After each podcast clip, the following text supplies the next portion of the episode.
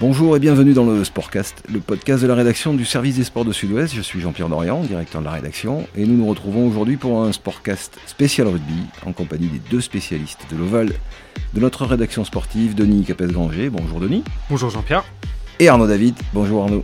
Hello Jean-Pierre. Oh. Alors messieurs, sans, l'accent d'Arnaud, au surlendemain de, comment le qualifier, cet euh, incroyable exploit français de, ou, du massacre en règle des Anglais euh, sur leur sol, 53 à 10, rappelons-le. C'est jamais de mal de se le rappeler. Une question brûle les lèvres de tous les, de tous les fans de ce jeu, c'est où classer cette victoire euh, dans la grande histoire du 15 de France? Arnaud, c'est tout en haut? C'est très haut. Tout en haut, je ne sais pas, parce qu'il y a eu des, euh, des matchs à, enjeu qui ont marqué nos mémoires. Et forcément, on retourne à Twickenham, mais cette fois-ci en 1999 pour cette fabuleuse euh, demi-finale, cette remontada face au, face au All Black, que je situerai très très haut. Euh, nous y étions, Jean-Pierre, un peu plus tôt, une année plus tôt, à Wembley, pour un 51-0 sous un ciel printanier, face aux Gallois. Euh, qui, qui, nous avait marqué aussi. Il y a évidemment les... 51-0. 51-0. Il y a les trois succès en Nouvelle-Zélande, le premier en 1979. Pour ceux qui aiment le rugby d'antan, il faut voir ce match parce qu'il a une qualité euh, extraordinaire. C'est la première victoire, donc le, 14 juillet 79. Et puis il y a les, succès de, l'équipe de Pierre Berbizier en 1994. Je rajoute moi celui de l'équipe de Bernard Laporte à, Cardiff contre les Blacks aussi, parce que c'était tellement euh, presque inattendu ce, contre. C'est vrai, avec en plus le poids de l'enjeu, le poids de l'enjeu qui était différent de celui euh, de celui de samedi. Mais Denis, et d'autant plus que quand on a connu, euh, comme toi, il n'y a, pas si longtemps, les Français qui en prenaient presque autant contre les mêmes, au même endroit. Oui, ouais, tout à fait. C'est d'ailleurs une référence que la presse n'a pas eu besoin de faire à Antoine Dupont, qui en a fait mention euh, juste après le, coup de sifflet.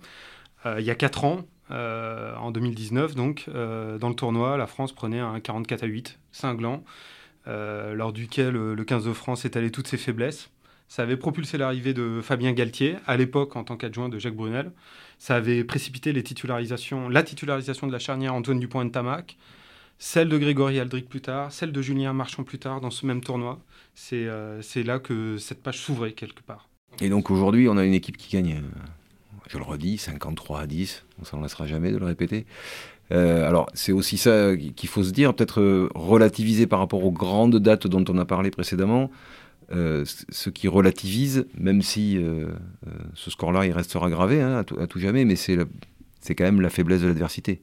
C'est vrai, c'est vrai, c'est vrai. Pour avoir accompagné euh, l'équipe d'Angleterre dans ses plus belles heures, en, 2003, on est, on est un peu euh, sidéré par, euh, par ce qu'a produit cette équipe d'Angleterre, par son manque d'énergie collective, par le manque de clarté dans sa, dans, dans, dans, ses, dans, dans, plans de jeu? Est-ce qu'elle veut attaquer? Est-ce qu'elle veut se jouer un, rugby ultra restrictif? Elle n'a même pas été agressive. Elle était battue sur les, sur, sur, sur les fondamentaux du rugby anglais.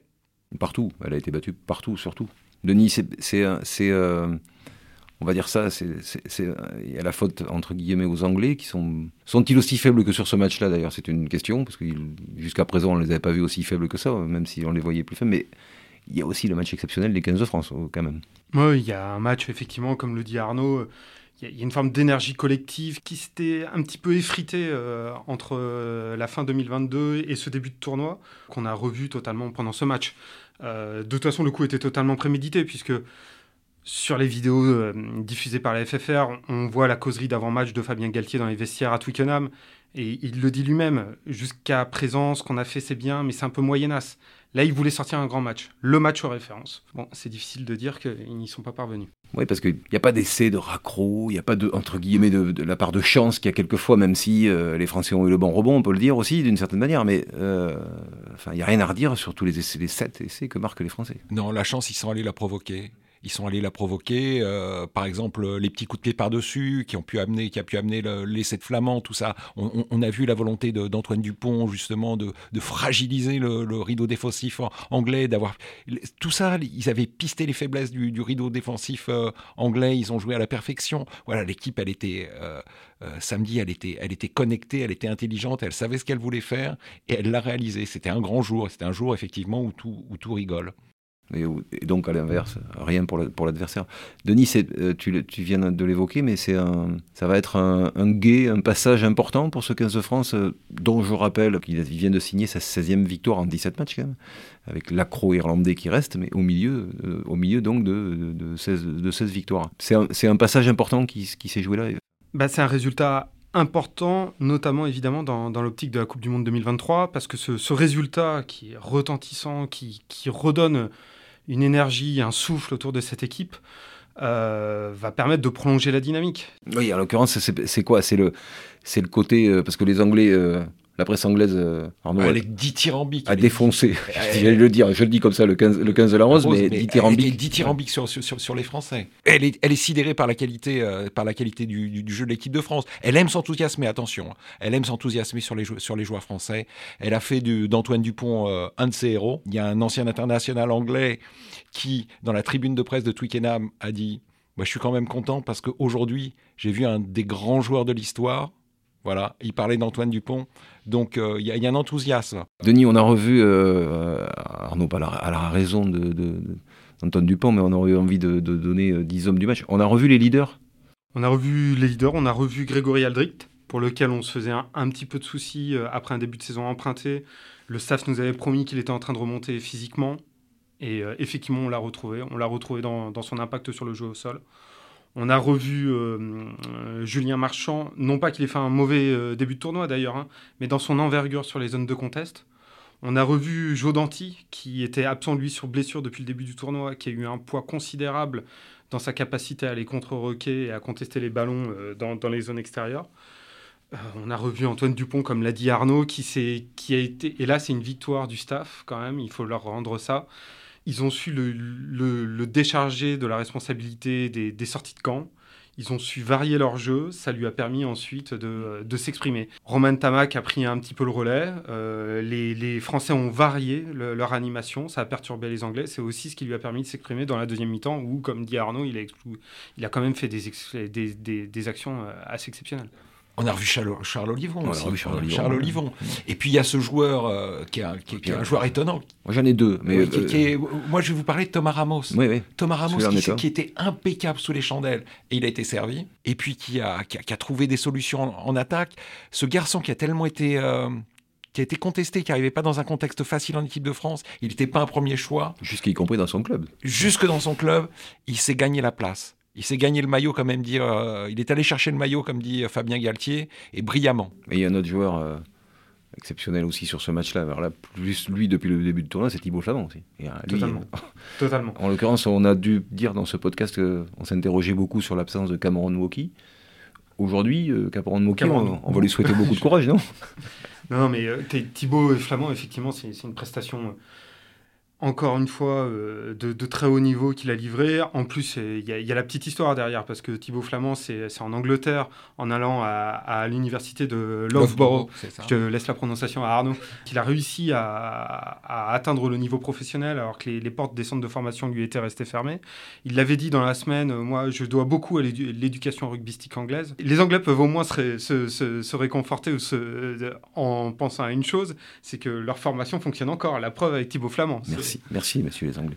Et, euh, on ne peut pas ne pas parler quand même, euh, on a évidemment dit tout le bien que devrait faire cette victoire en vue de la Coupe du Monde, et on aura l'occasion, beaucoup d'occasions d'en reparler, mais mathématiquement, ça a aussi le mérite, euh, messieurs, de laisser la France en vie, on va dire, pour jouer la victoire dans le tournoi samedi. Alors, il y a une petite chance encore, il y a une petite chance. Les Écossais auraient pu nous faciliter la chose en battant les, Irlandais. Les Irlandais, euh, avec ténacité, avec, euh, avec leur talent, sont allés s'imposer à Murrayfield. Et on a donc 4 points de retard avant cette dernière journée. Voilà. Donc, euh, pour gagner le tournoi, il faudra d'abord que les Anglais réalisent un petit exploit à Dublin, un week-end de la Saint-Patrick. Pas facile.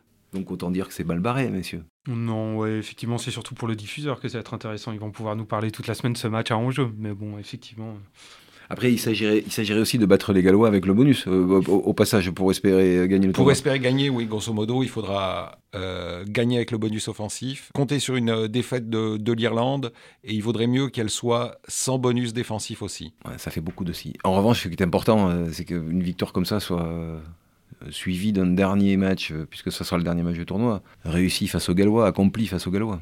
C'est effectivement le dernier match avant la Coupe du Monde, puisque les prochains matchs de l'équipe de France seront les matchs de préparation au mois d'août avant, avant, avant le France-Nouvelle-Zélande en ouverture de la Coupe du Monde le 8 septembre prochain. Donc effectivement, il faut prolonger cette dynamique. Après, on sait que c'est toujours difficile après des, prestations pareilles de, livrer deux matchs du même acabit. Donc, mais bon, c'est vrai qu'on attendra la même autorité, la même pertinence de la part des Bleus. Mais ces Bleus, ils sont, ils sont, sont pas tellement français. C'est-à-dire que l'équipe de France, elle nous avait habitués, elle nous a souvent habitués à des performances en dents. Euh, cette équipe-là, elle est plutôt ponctuelle à ses rendez-vous. Dès la fin du match, Fabien Galtier disait euh, c'est formidable parce qu'on va jouer, on va jouer pour la gagne devant notre public. Et je pense que tous les joueurs en sont, convaincus. Voilà, il y a, à bien finir euh, ce tournoi à destination. Samedi, 15h45, on se donne rendez-vous. Messieurs, passez une bonne semaine, un bon match samedi prochain. On reprend le tout ça la semaine prochaine. Merci. Merci Jean-Pierre.